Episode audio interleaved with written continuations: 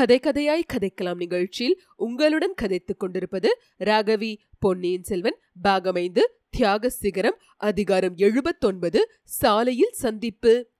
பொன்னியின் செல்வரின் முடிசூட்டு விழா விரைவிலே நடைபெறப் போகிறது என்று நாடு நகரமெல்லாம் தெரிந்து போயிருந்தது. மக்கள் ஒரே ஆர்வத்துடன் அந்த வைபவத்தை எதிர்நோக்கி இருந்தார்கள். ஆதித்த கரிகாலரின் அகால மரணம் மந்தாகினியின் உயிர் தியாகம் பெரிய பழுவேட்டரையரின் சபத நிறைவேற்றம் ஆகிய நிகழ்ச்சிகள் சக்கரவர்த்தியின் உள்ளத்தை பெரிதும் துன்புறுத்த செய்தன. ஆயினும் ராஜ உரிமை சம்பந்தமான சச்சரவுகள் ஒரு மாதிரி தீர்ந்து போய் அருள்மொழிவர்மருக்கு முடிசூட்டுவதை சிற்றரசர் பொதுமக்கள் அனைவரும் ஒருமுகமாக ஆதரித்தது அவருடைய நொந்து போன உள்ளத்துக்கு ஓரளவு ஆறுதல் அளித்து வந்தது. தை மாதம் பிறந்த உடனே நல்ல நாள் குறிப்பிட்டு பொன்னியின் செல்வரின் தலையில் சாம்ராஜ்ய பாரத்தை சுமத்திவிட்டு காஞ்சிக்கு புறப்பட்டு செல்ல சக்கரவர்த்தி முடிவு செய்திருந்தார். அங்கே தமது வீர புதல்வன் கரிகாலன் தமக்கென்று நிர்மாணித்த பொன் மாளிகையிலே மிச்சமுள்ள தம் வாழ்நாளை கழித்துவிடவும் தீர்மானித்திருந்தார். முடிசூட்டு வைபவத்தை அதிக ஆடம்பரம் இல்லாமல் நடத்திவிட வேண்டும் என்று சுந்தர சோழர் எண்ணியதிலும் வியப்பில்லையல்லவா இந்த விஷயத்தில் அருள்மொழிவர்மரும் பரிபூர்ணமாக தந்தையின் விருப்பத்தை நிறைவேற்ற எண்ணியிருந்தார். ஆகையால் முடிசூட்டு விழா முடியும் வரையில் நாடு நகரங்களில் பொது மக்களிடையே அதிகமாக போவதில்லை என்று தீர்மானித்திருந்தார். கொள்ளிடத்தின் படகுத்துறையிலிருந்து தஞ்சைக்கு நேர் வழியாக போவதென்றால் திருவையாறு நகரின் வழியாக போக வேண்டும். அந்த நகருக்குள் சென்றால் மக்கள் அவரை சூழ்ந்து கொண்டு ஆரவாரம் செய்வார்கள் என்பது நிச்சயம். ஆகையால் நண்பர்கள் இருவரும் அந்த நகர் வழியாக போகாமல் சிறிது மேற்கே ஒதுங்கி சென்று காவேரி நதியை கடந்தார்கள். குடமுருட்டி நதியை அடைந்ததும் அதன் கரையோடு தஞ்சை ராஜபாட்டையை நோக்கி சென்றார்கள். ஐந்து நதிகள் அடுத்தடுத்து பாயும் அந்த அற்புதமான பிரதேசத்தின் நீர்வளமும் நிலவளமும் மார்கழி மாதத்தில் கண்கொள்ளா காட்சியாய் திகழ்ந்தன. இரு கரையும் தொட்டுக்கொண்டு வெள்ளம் ஓடும் காலத்தை காட்டிலும் அரையாறு இனிய புனலும் அரையாறு மணல் திடலுமாக தோன்றிய காட்சி வனப்பு மிகுந்ததா இருந்தது. நதியின் இரு புறங்களிலும் தென்னையும் குமுகும் கதலியும் கரும்பும் செழித்து வளர்ந்திருந்தன. தோப்புகள் இல்லாத இடங்களெல்லாம் நன்சை வயல்களில் பொன்னிற நெற்பயிர்கள் செந்நிற கதிர்களில் பார பாரம் தாங்காமல் தலை சாய்ந்து கிடந்தன. இடையிடையே வாவிகளிலும் ஓடைகளிலும் தலை நிமிர்ந்து நின்ற தாமரைகளும் குமுதங்களும் செங்கொழு நீர்களும் வர்ண சித்திர காட்சியாய் திகழ்ந்தன. இவற்றையெல்லாம் பார்த்து பார்த்து வியந்து கொண்டு வந்த வந்தியத்தேவனை நோக்கி பொன்னியின் செல்வர் நண்பரே இவ்வளவு வனப்பும் வளமும் பொருந்திய இடம் இந்த உலகில் வேறு எங்கும் இருக்க முடியுமா?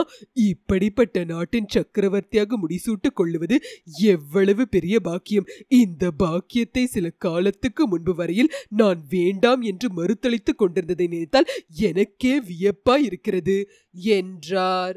எனக்கு அதில் வியப்பு ஒன்றுமில்லை ஐயா. அரச குலத்தவர்களின் சஞ்சல உள்ளத்தை பற்றி அடிக்கடி பெரியோர்கள் சொல்லி கேட்டிருக்கிறேன். என்றான் வந்தியத்தேவன் நீர் ரொம்பவும் பொல்லாதவர் அதோடு நன்றியும் இல்லாதவர். ஈழ நாட்டு போர்ப்படைக்கு உம்மை தளபதியாக்கியதற்கு இன்னும் நன்றி கூட செலுத்தவில்லை. என்னை சஞ்சல புத்தி உள்ளவர் என்று வசை கூறுகிறீர். சாதாரண மக்கள் விஷயத்தில் வசையாக இருப்பது அரச குலத்தாரிடத்தில் புகழுக்கு காரணமா இருக்கக்கூடும் அல்லவா இன்றைக்கு ஒருவனுக்கு மரண தண்டனை விதிக்கிறீர்கள். மறுநாள் அவனை மன்னித்து தளபதி ஆக்குகிறீர்கள். இத்தகைய சஞ்சல புத்தியினால் அரசர்களுடைய புகழ் அதிகமாகத்தானே செய்யும். ஆஹா நம் மன்னர் எத்தனை கருணை உள்ளவர் என்று மக்கள் புகழ்வார்கள் அல்லவா ஆமாம். ஆனால் இன்றைக்கு தளபதியாக செய்தவனுக்கு நாளைக்கு மரண தண்டனை விதிக்கலாம். அப்போது ஜனங்கள் என்ன சொல்வார்கள்? நடுநிலைமை தவறாமல் நீதி வழங்கும் மன்னர் பெருமான் என்றும் மனுநீதி சோழரின் புனர் அவதாரம் என்றும் சொல்லி பாராட்டுவார்கள்.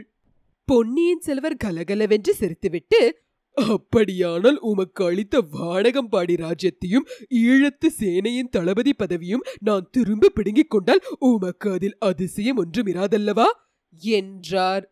அதிசயப்படவும் மாட்டேன் துயரப்படவும் மாட்டேன். இப்போது கூட தாங்கள் என்னை ஈழ நாட்டுக்கு அனுப்புவது எனக்கு பெரிய தளபதி பதவி தரும் நோக்கத்துடனா? அல்லது என்னை இந்த அழகிய சோழ நாட்டில் இருக்கக்கூடாது என்று தேச பிரஷ்டனாக்கும் நோக்கத்துடனா என்பது எனக்கு சந்தேகமாகவே இருக்கிறது. உண்மையில் இவ்வளவு சாமர்த்தியசாலியான உம்மை எனக்கு முதல் மந்திரியாக்கிக் கொண்டு என் அருகிலேயே வைத்துக் கொள்ளவே எனக்கு பிரியமா இருக்கிறது ஆனால் முதன் மந்திரி அனிருத்தர் உமக்காக தமது பதவியை விட்டு விலகிக் கொள்வாரா என்று தோன்றவில்லை. அது ஒன்றுதான் காரணமாயிருந்தால் நானே முதன் மந்திரி அனிருத்தர் அவர்களிடம் கேட்டுக்கொள்கிறேன் பொன்னியின் செல்வர் நகைத்துவிட்டு இல்லை வேறு காரணமும் இருக்கிறது என்றார். அப்படித்தான் நானும் நினைத்தேன். என்ன நினைத்தீர்? தாங்கள் இப்போதெல்லாம் மனத்தில் ஒன்றை வைத்துக்கொண்டு வெளியில் ஒன்று சொல்லுகிறீர்கள் என்று.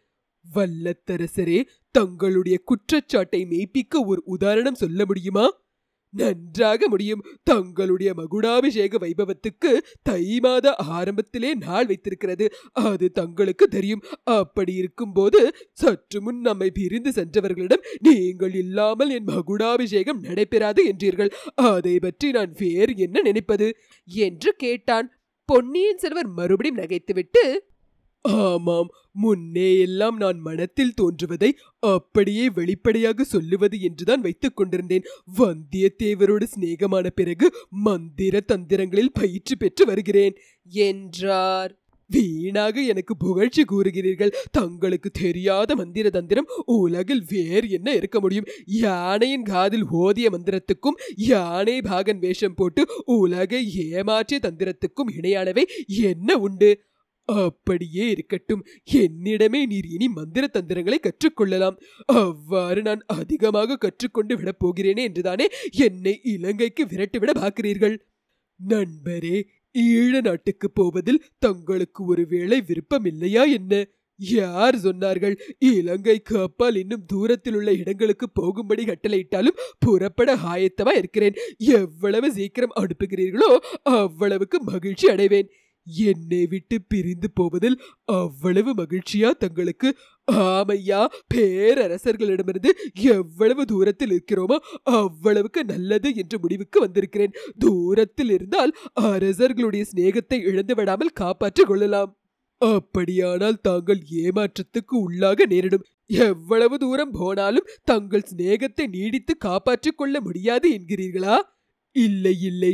அதிக காலம் என்னை தாங்கள் பிரிந்திருக்க முடியாது என்று சொல்லுகிறேன். சில தினங்களுக்கெல்லாம் நானும் ஈழத்துக்கு வந்து தங்களுடன் சேர்ந்து கொள்வதாக உத்தேசித்திருக்கிறேன். தங்களை உடன் அழைத்து கொண்டு கடல்களை கடந்து அப்பால் உள்ள தீவாந்திரங்களுக்கெல்லாம் போக திட்டமிட்டிருக்கிறேன். நம்முடன் சமுத்திரகுமாரியும் அழைத்து போக முடியவில்லையே என்றுதான் வருத்தமா இருக்கிறது ஐயா என்னுடன் சேர்ந்து தாங்கள் மந்திர தந்திரங்கள் கற்றுக்கொண்டீர்கள். தங்களுடன் சிநேகமானதிலிருந்து நான் உண்மை பேசுவது என்று விரதம் எடுத்துக்கொண்டேன் இப்போது என்னுடைய மனத்தில் உள்ளதை தங்களிடம் சொல்லட்டுமா?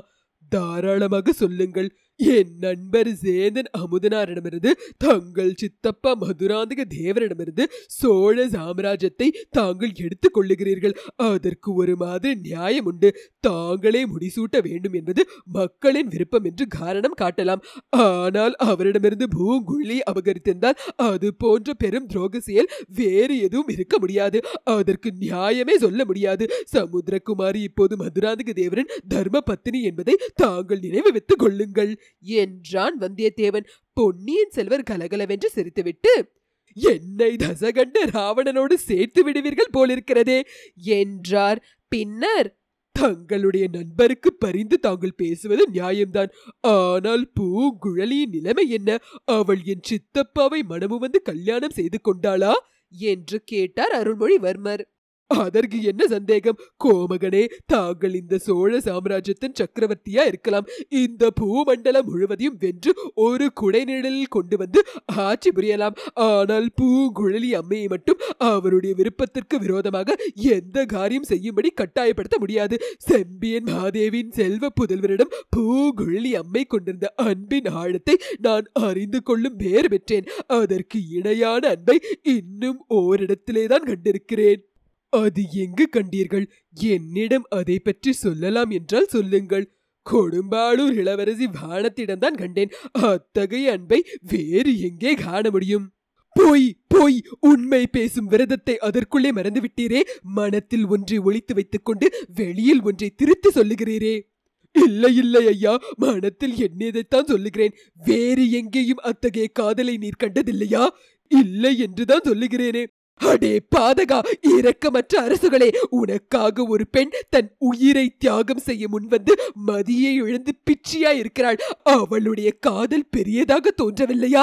என்று பொன்னியின் செல்வர் உண்மையான கோபத்துடன் கேட்டார். வந்தியத்தேவன் சிறிய நேரம் வரை மௌனமாக இருந்தான். பின்னர் ஐயா தாங்கள் காரண காரியங்களை மாற்றி சொல்லுகிறீர்கள்.